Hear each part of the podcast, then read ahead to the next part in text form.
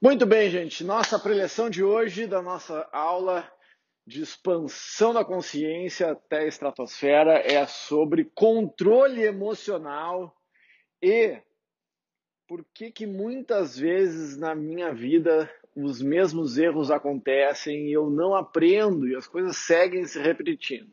Bom, vamos por partes. Primeiro, controle emocional. Sai dessa. Sai dessa. Controle emocional.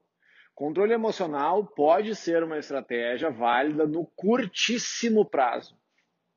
Controle emocional só serve para apagar fogo, apagar incêndio e no curto prazo. No médio e no longo prazo, controle emocional é um tiro em cada pé. Tá? Eu não estou aqui para ensinar controle. Tá? Controle é um, é um início, ou seja, você vai se descontrolar com alguém e aí você se controla, se contém. Senão, você vai fazer isso, obviamente, no início, porque ainda não tem competência emocional suficiente para administrar o emocional. Controle é diferente de gestão, controle é diferente de administração, controle é diferente de microgestão, que é o controle levado ao extremo. Então, nós estudiosos na natureza humana e do autoconhecimento Vamos introjetar essa informação valiosíssima dentro da nossa proposta. Eu não quero que você se controle. Ah, então vamos descontrolar. Também não, gente. Não trabalhamos com binário. Ah, então é descontrole ou controle total? Não. Você vai buscar administrar o caos. Ah, e agora? Administrar o caos. Nós, seres humanos, temos uma oportunidade fantástica, esse é o nosso livro, do nosso mastermind dos próximos dois meses, de tornarmos-nos antifrágeis. Antifrágil é o conceito do Taleb que é além da robustez. É tornarmos-nos indivíduos capazes de nos beneficiarmos do caos. Isso precisa de competência emocional porque o caos e tudo o que acontece no mundo à volta é incontrolável. Se é incontrolável, se a natureza humana é irrefreável, eu, é como eu tentar. Imagina você, ah, você é surfista e vai uh, tentar conter uma onda de Nazaré. Sabe aquela onda de Nazaré, aquela que tem aquelas imagens gigantescas, aquelas ondas que parecem edifícios? Não tem como controlar uma onda de Nazaré. Não tem como controlar uma pororoca. Não tem como. Agora tem como surfar a onda. Essa é a diferença do controle para a competência.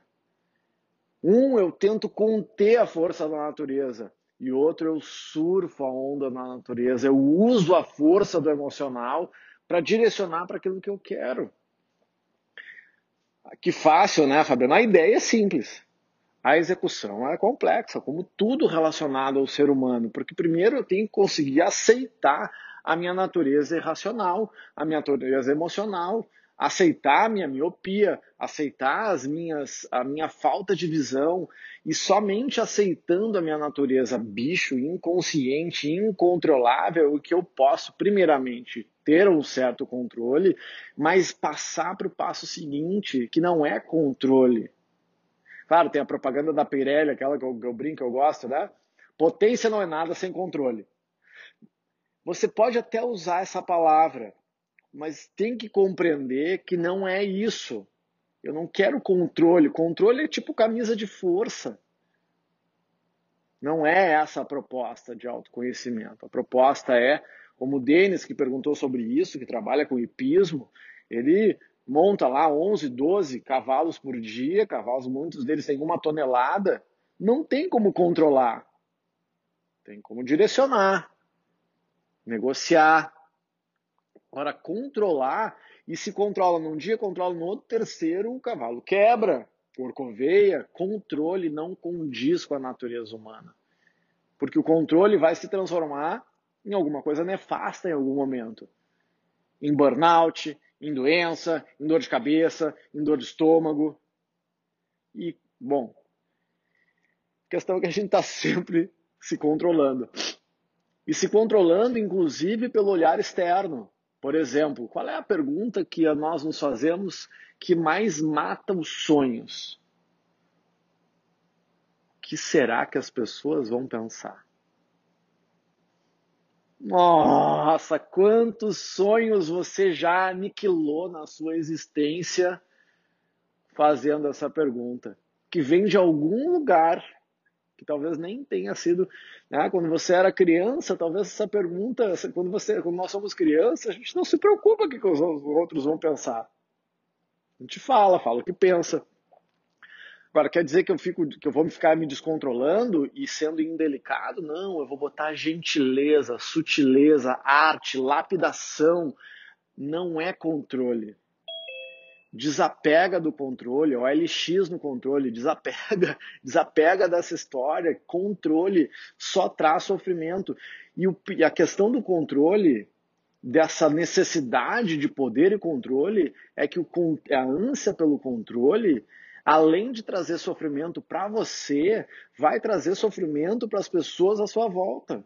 Porque não contente em controlar a si próprio, você vai tentar controlar todas as pessoas à sua volta. Não, só eu que, que fiz isso na minha vida. Pausa dramática para você botar a mão na consciência. Ah, então. E o que, que isso tem a ver com as com que a Lili me perguntou? Bom, mas isso vai me acontecendo e sempre que eu ponho controle, tipo, eu ponho uma rolha no negócio, o troço vai explodir. Tá, mas o que, que isso tem a ver com os problemas que eu não consigo resolver? Toda vez que eu não resolvo um problema, que eu nego o problema, ou que eu acho que resolvi, mas não resolvi de verdade, ele volta.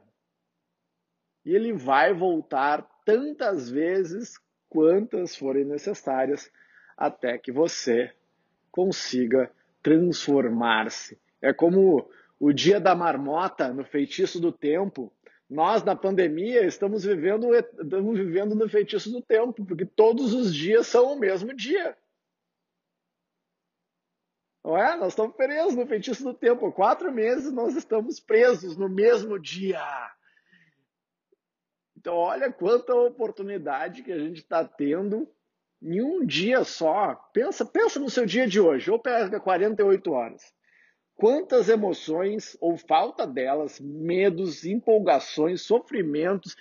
Pensa todas as emoções das últimas 48 horas. Eu não vou dar nem nome para ninguém aqui que está assistindo. Ah, ao vivo, na, na tela. Pra...